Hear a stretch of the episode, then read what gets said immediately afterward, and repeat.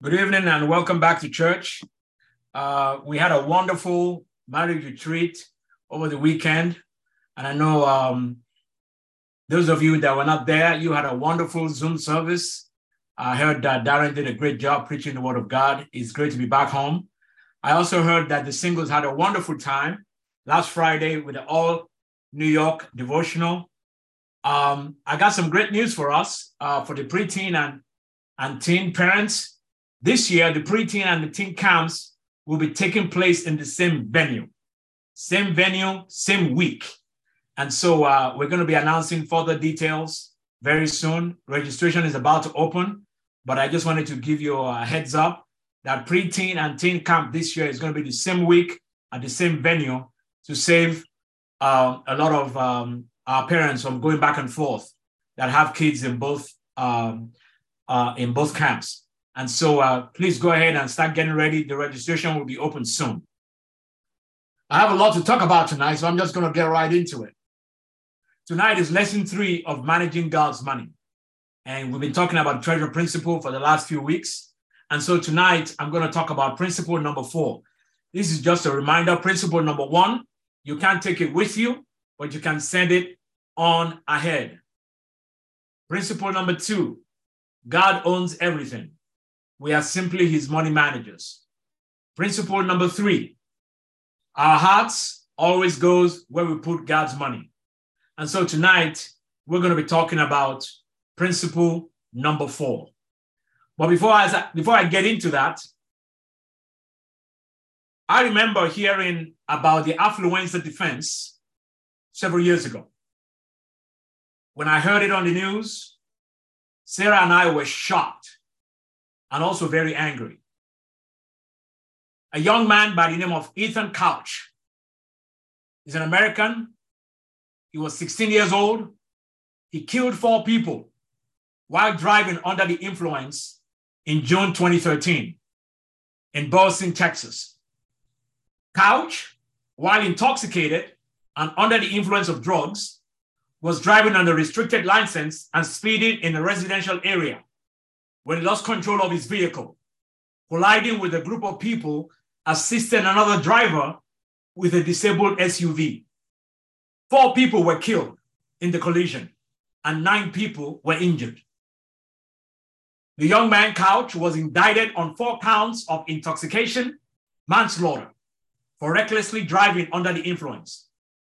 In June, in December twenty thirteen, Georgine Huxinbold sentenced Couch to ten years of probation, subsequently ordering him to undergo therapy for a long-term inpatient facility. Before sentencing, Couch's attorneys had argued that Couch had affluenza and needed rehabilitation instead of prison, arguing that Couch had no understanding of boundaries as his affluent parents had never given him any. Couch's sentence, judged by many as outrageously lenient, set off what the New York Times called an emotional, angry debate that stretched far beyond the North Texas suburbs. His argument was, it's not my fault. I was ir- irresponsible. Blame my family wealth. His lawyer argued he was too rich to tell the difference between right and wrong. Unfortunately for him, he later violated his probation at the age of twenty, and he was sentenced to two years in prison. In a statement, Mothers Against Drug Driving said, two years in jail for four people killed is a grave injustice to the victims and their families who have been dealt life sentences because of one person's devastating decision to drink and drive. Brothers and sisters, affluenza is a social disease caused by consumerism, commercialism, and rampant materialism. And its antidote is simple living. You and I know that material possessions don't make us happy. The average American shops six hours a week while spending less than forty minutes playing with their children. By the age twenty, we're told, we've seen one million commercials. The Super Bowl ads that just ended cost between six to seven million dollars each for a thirty-minute segment.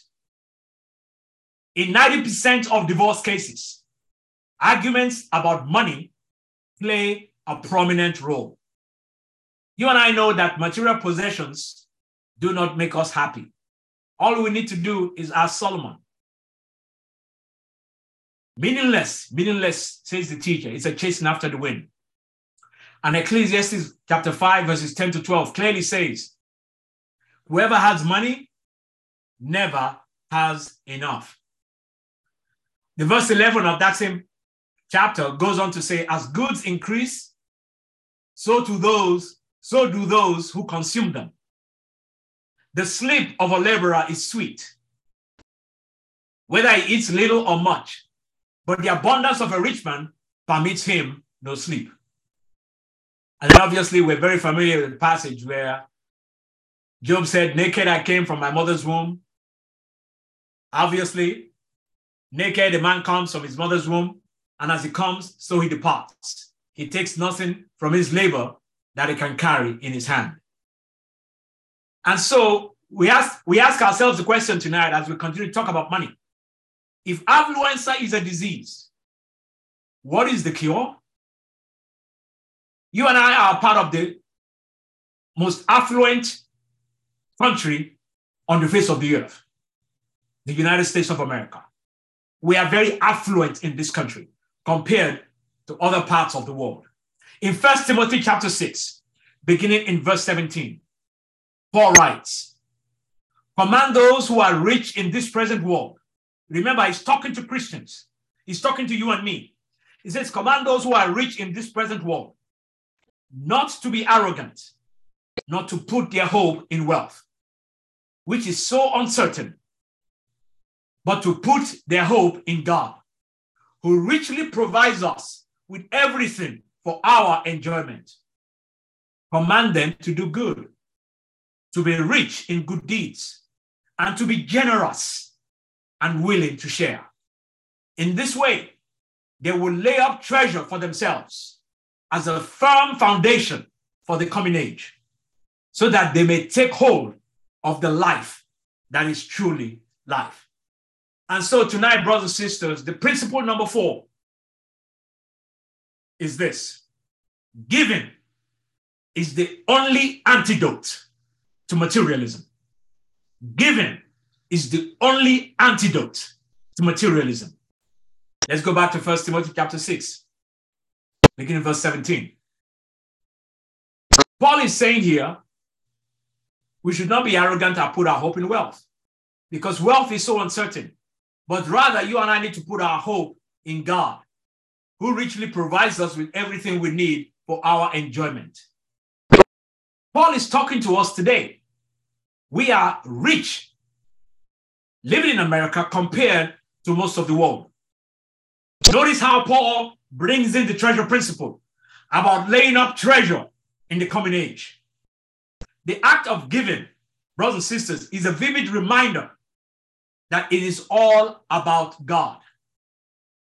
God's money has a higher purpose than our affluence, than my affluence. Giving is a joyful surrender to a greater person who has got a greater agenda. Giving, brothers and sisters, affirms that Jesus is indeed Lord. As long as you and I have something, I believe I own it.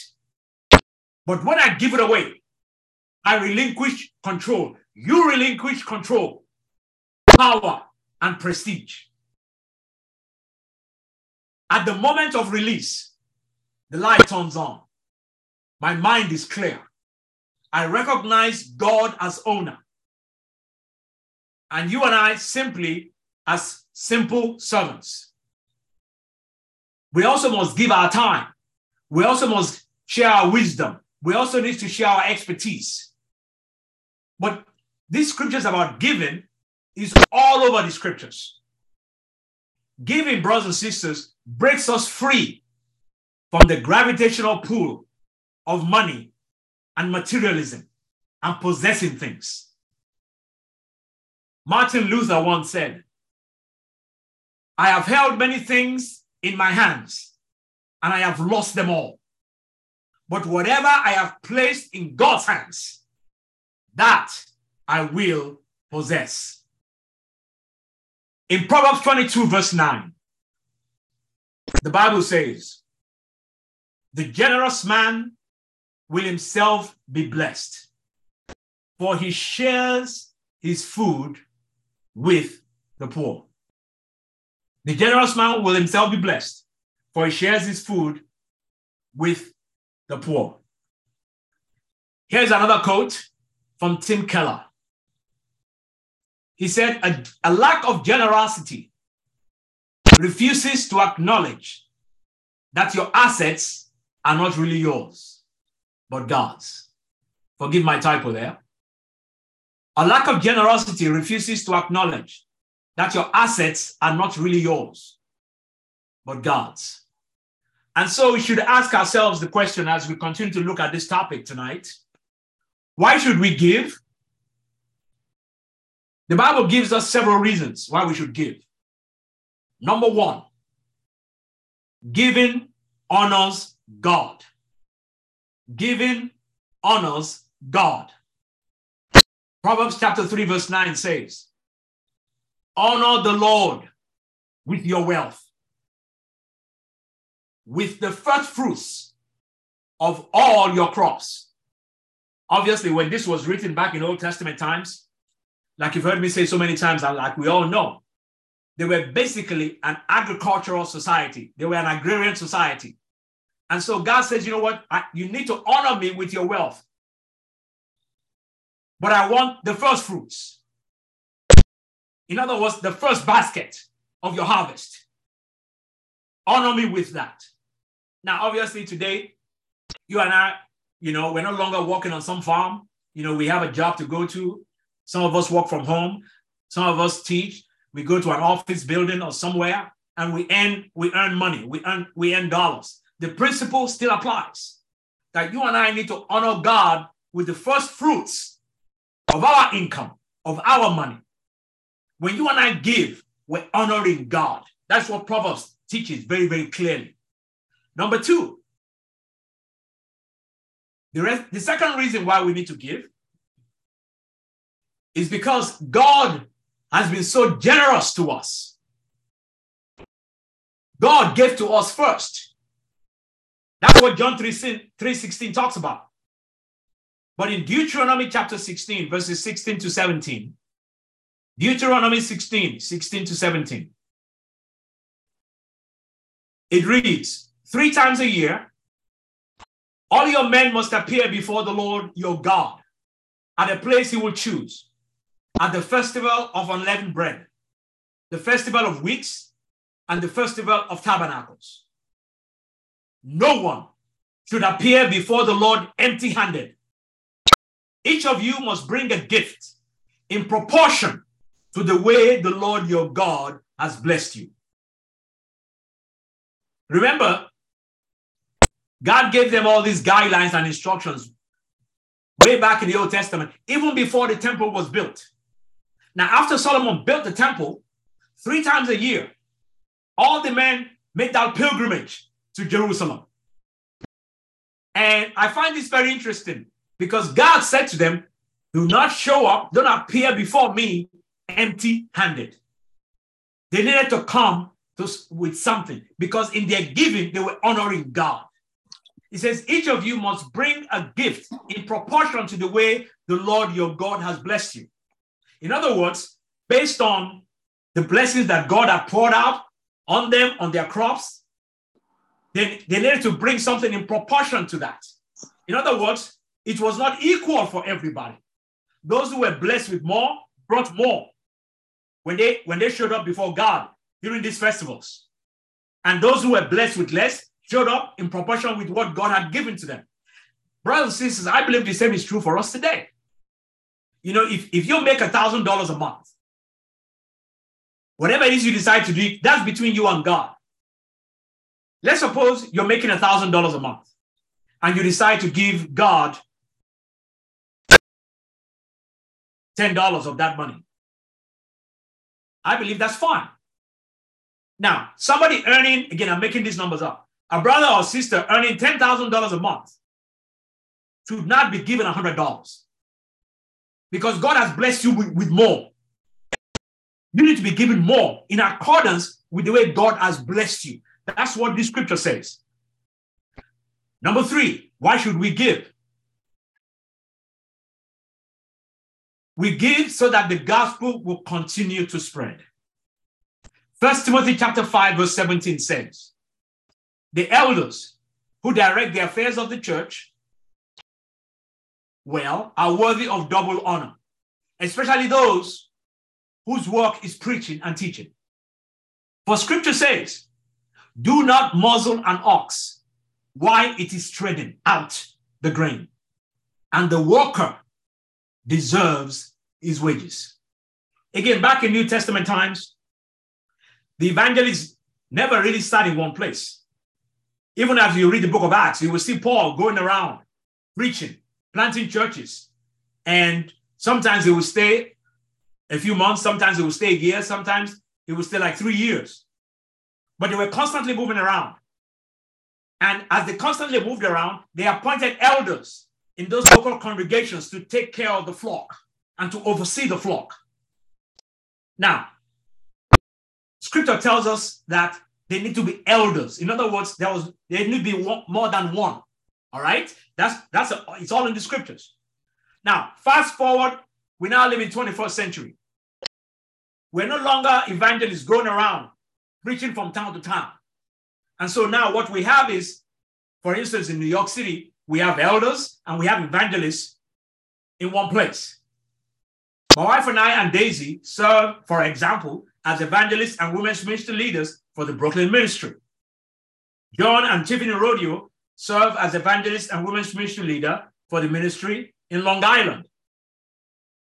Our lead evangelist of our church, Sam Powell, serves in um, Westchester County. And so we have evangelists and women's ministry leaders and elders all over New York. The contribution we give every week goes to paying the staff so that we can pay our bills, so that we can have a roof over our heads, and so that we can feed our families. But you see, I've been doing this now on a full-time basis for thirty-four years, and I'm very thankful for your generosity and the generosity of so many, because I can't imagine preaching the gospel and working from nine to five. There is just so much to take care of. Believe it or not, preaching, like I'm doing right now, is probably just five percent of ministry. That's all it is. Now, I spend a lot of time, a lot of hours preparing these lessons, but when you think about it, the speaking part of it is a very, very small portion.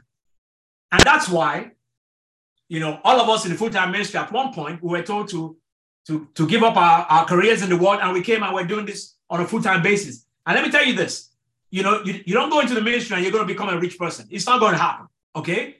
Uh, and so we're, we're not like prosperity preachers where, you know, these guys are living in, you know, fancy mansions and driving Rolls Royces and, you know, driving G-Wagons all over the place. We're not that kind of a church, and I'm very thankful for that. But the reason why we give, part of our giving goes to paying the staff. Part of our giving goes to helping us to rent the places we rent. And I'm very thankful that in our fellowship of churches, we decided to put the money in individuals instead of a building. And that's the reason why we have all these churches around the world today. Because remember, brothers and sisters, when it's all said and done, I'm not saying there's something wrong in having a church building. But remember, at the end of time, all this stuff is going to burn up anyhow. And so we as a brotherhood decided, you know what, we'd rather put the money in people. And we'd send them out all over the world to go preach the gospel. And now we, we, we, we've done that, and we continue to do that. We continue to plant new churches. But our money primarily goes so that the gospel can continue to spread.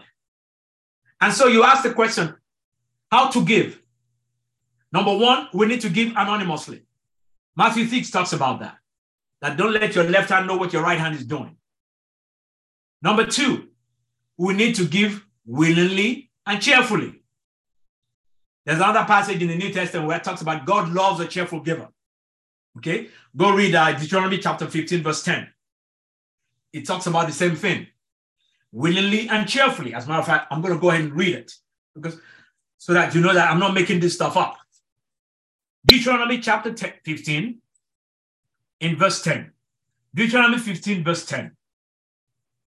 It says, give generously to him and do so without a grudging heart.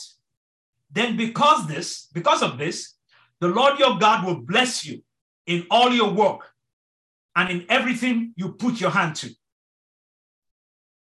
There will always, excuse me, there will always be poor people in the land. Therefore, I command you to be open-handed towards your brothers, toward the poor and needy in your land. Okay? The Bible always commands us to give cheerfully and willingly. Okay? When you and I give, you got to do it with an open hand. And it's very interesting because when you open up your hand, then God is able to put something else in there. Because you can't give like this with your with your with your with your fist tight, tight like this. You got to open it up. And so when you and I give, we open up our hand, and that gives God the opportunity to now give back to us. Another thing we need to do in terms of how to give, number three, is sacrificially. That's what Luke three talks about. Again, I'm going to read it. Luke chapter three, in verse ten. This is John the Baptist. When the Jews came to him and they were being baptized in the Jordan. In John, excuse me, Luke chapter three, verse ten. What should we do then? The crowd answered. John answered, the man with two tunics should share with, the, with him who has none. And the one who has food should do the same.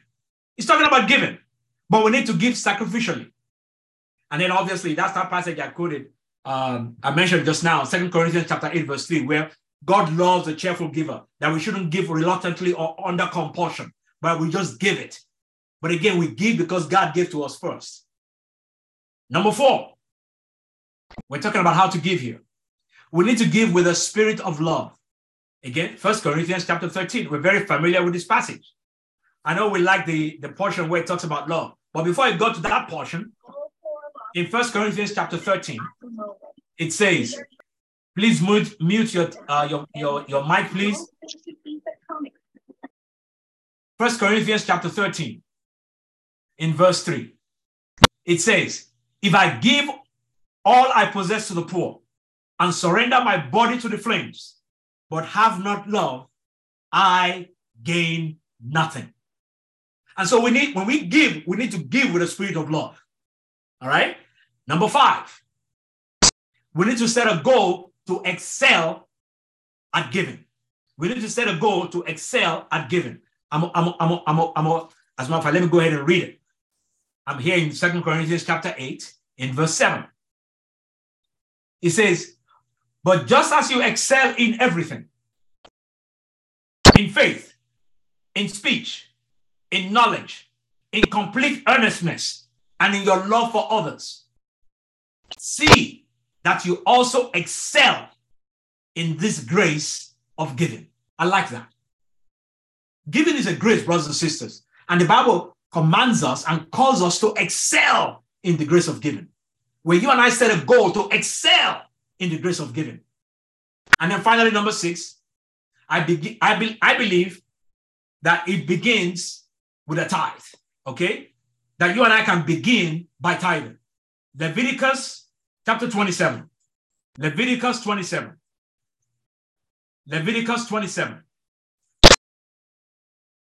Leviticus twenty-seven, in verse thirty, it says, a tithe of everything from the land. Again, remember, they were an agricultural society. It says, a tithe of everything from the land, whether grain from the soil or fruit from the trees, belongs to the Lord. It is holy to the Lord. And then you, you can go ahead and read verse thirty-one and, and, and until, until the end, but it's, it's, the, it's the same idea. Brothers and sisters, you may ask, What did God ask? What did God ask of his Old Testament children? He asked for a tithe of everything from the land. He says it, it belongs to the Lord and it is holy to the Lord. He said, what's a tithe? A tithe is a tenth. And like I reminded us a few weeks ago, Abraham was the one that started the practice. It was hundreds of years later when they came out of captivity in Egypt and they were on their way to the promised land that God gave the law. And I said, oh, by the way, I want you to give me a tenth of your produce. But it was Abraham that started the practice. All right? Hundreds of years before the law was given. You say, well, Richard, that's the Old Testament. Yes, that is true. It is the Old Testament. But we do believe in the Old Testament. Okay? We do believe the entire Bible. As a matter of fact, in Malachi chapter three, beginning verse eight, you and I are very familiar with this passage. It says, will a man rob God? Yet you rob me. But you ask, how are we robbing you? In tithes and offerings. Listen to what God is saying here. He says, you are under a curse, your whole nation, because you are robbing me. Verse ten, he says, bring the whole tithe into the storehouse, that there may be food in my house.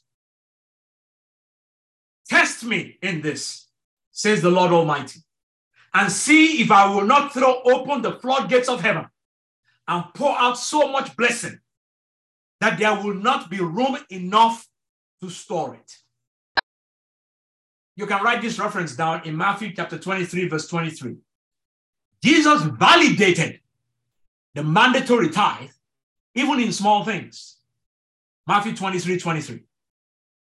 Now, when I read the New Testament, brothers and sisters, every New Testament example of giving goes far beyond the tithe.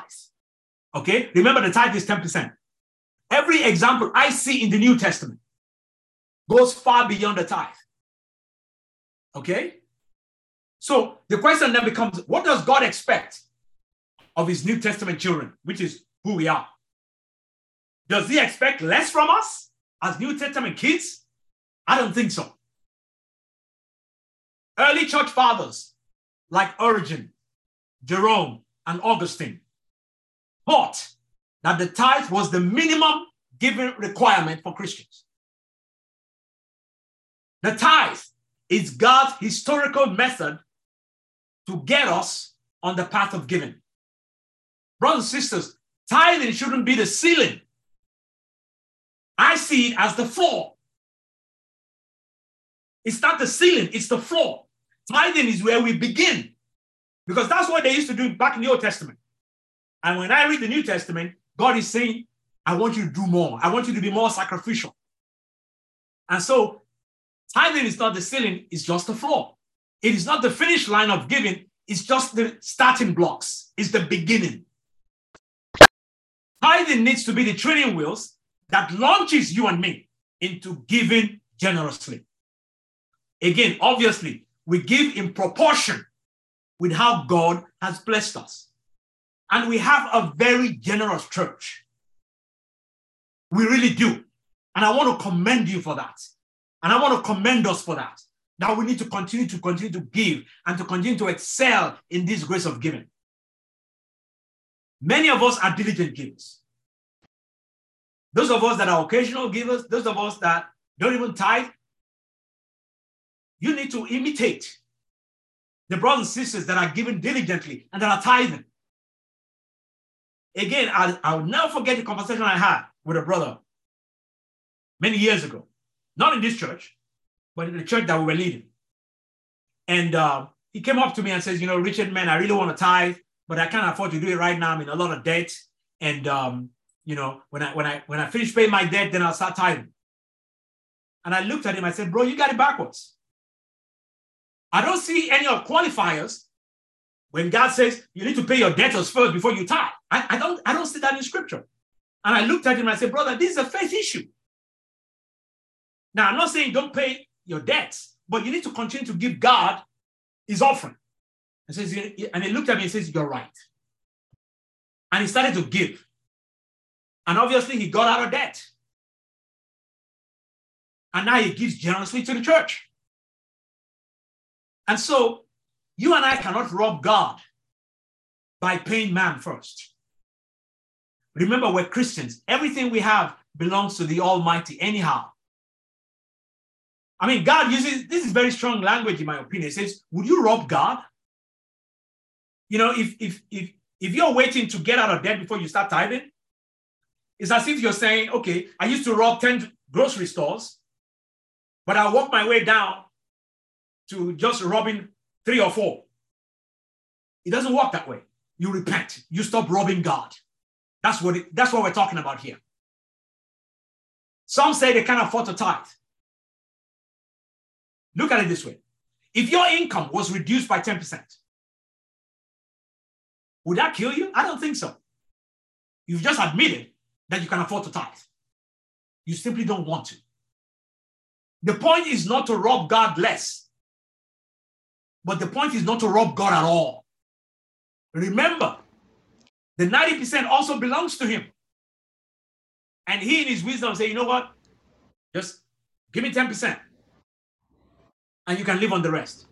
I think God is being very generous to us. I've always thought over time, you know what? God could have easily said, give me ninety percent and you live on ten percent. He could easily have done that. But he says, you know what? Just tithe and you will live on the rest. God says, test me in this. Brothers and sisters, it's a faith issue. Again, I've seen this principle work so much in so many lives. We have a lot of generous people in our church. We really do. And I'm not going to mention anybody's name. You know who you are. May God continue to bless you in your giving. Because it, it, it never ceases to amaze me. The more these brothers and sisters give, the more God just gives to them. Because he knows they're going to give it away. They're going to use it to help other people. That's what it's all about. And so God is saying, test me. And you watch that. If I'm not going to open up the floodgates of heaven, I don't know about you. I love, I love for God to open up the floodgates so that I can use it to be a blessing to the lives of so many. That's what we're talking about. Again, Second Corinthians chapter eight, verse seven says, we need to excel in the grace of giving. I want to thank us for our generosity over the years to the kingdom of God. Because of your generosity, the disciples all over this world.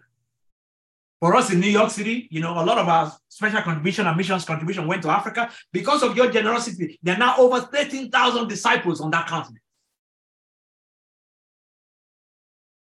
In tons of countries. There are people going to heaven as a result of your giving. Yes, you may think it's just ten dollars or two dollars or five dollars. People are going to heaven as a result of it. And you're going to get to meet them one of these days on the other side. That's what we're talking about.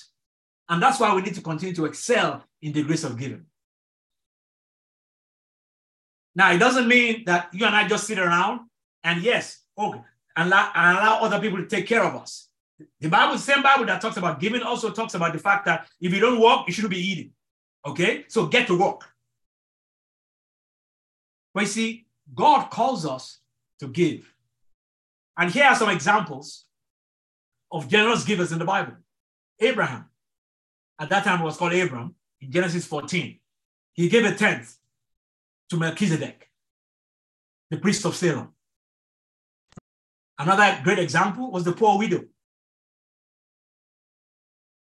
You know the story in Luke twenty-one, when Jesus sat there and he's watching people putting money in, in the whatever, and he noticed the poor widow. Because she put in two small copper coins, and that was all she had. Remember, she was a widow, which meant her husband was dead. She probably didn't have any kids. And that woman gave by faith everything she had to live on. I don't believe that widow lacked anything from that point on. Because I believe God put that story in the Bible so that you and I can decide, you know what, we're going to trust God.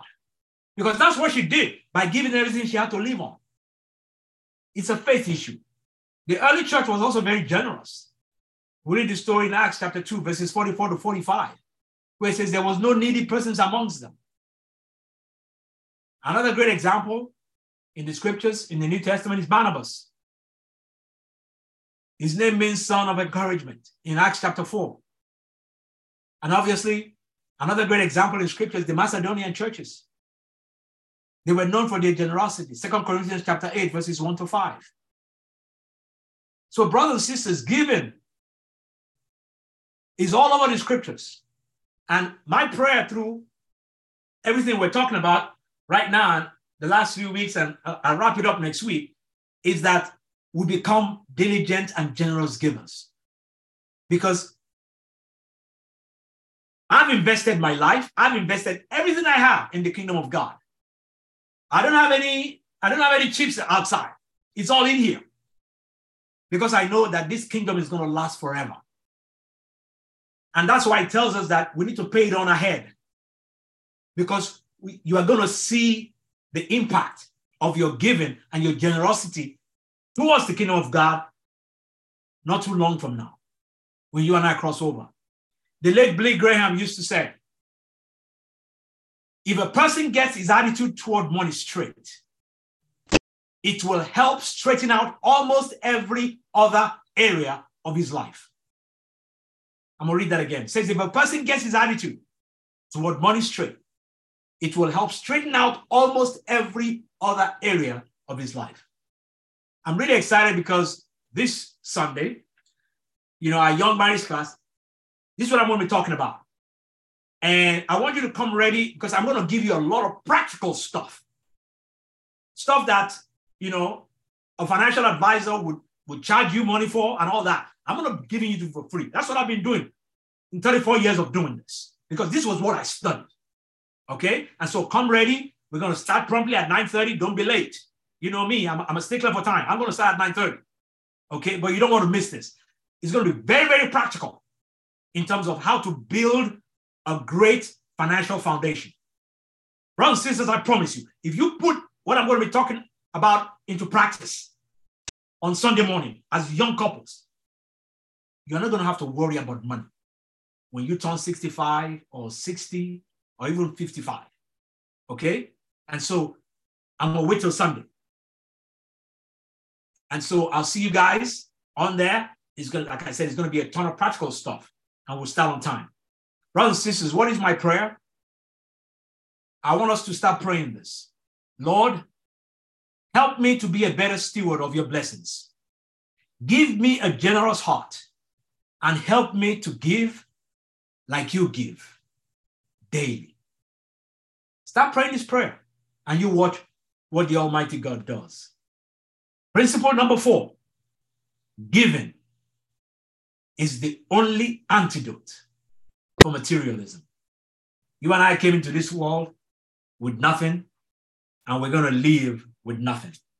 The truth is, all this stuff that we're acquiring and we've accumulated, he's ended up for a huge bonfire someday. And that's why God tells us to store our treasures on the other side. I hope this has been encouraging. I hope this has been helpful. Again, I encourage you to go uh, listen to this again, and even the past lessons, and cross-reference all these passages. The Bible talks a lot about money. And uh, it's time for you and I to, to take it to the next level and to keep on honoring God with our wealth. Uh, I'm going to ask our sister Imani, if you can please unmute yourself, lead us in a word of prayer. And after that, our prince is going to put us in breakout rooms. Let us have a tremendous time of fellowship. Thank you so much for listening. God bless you all. Thank you, Richard.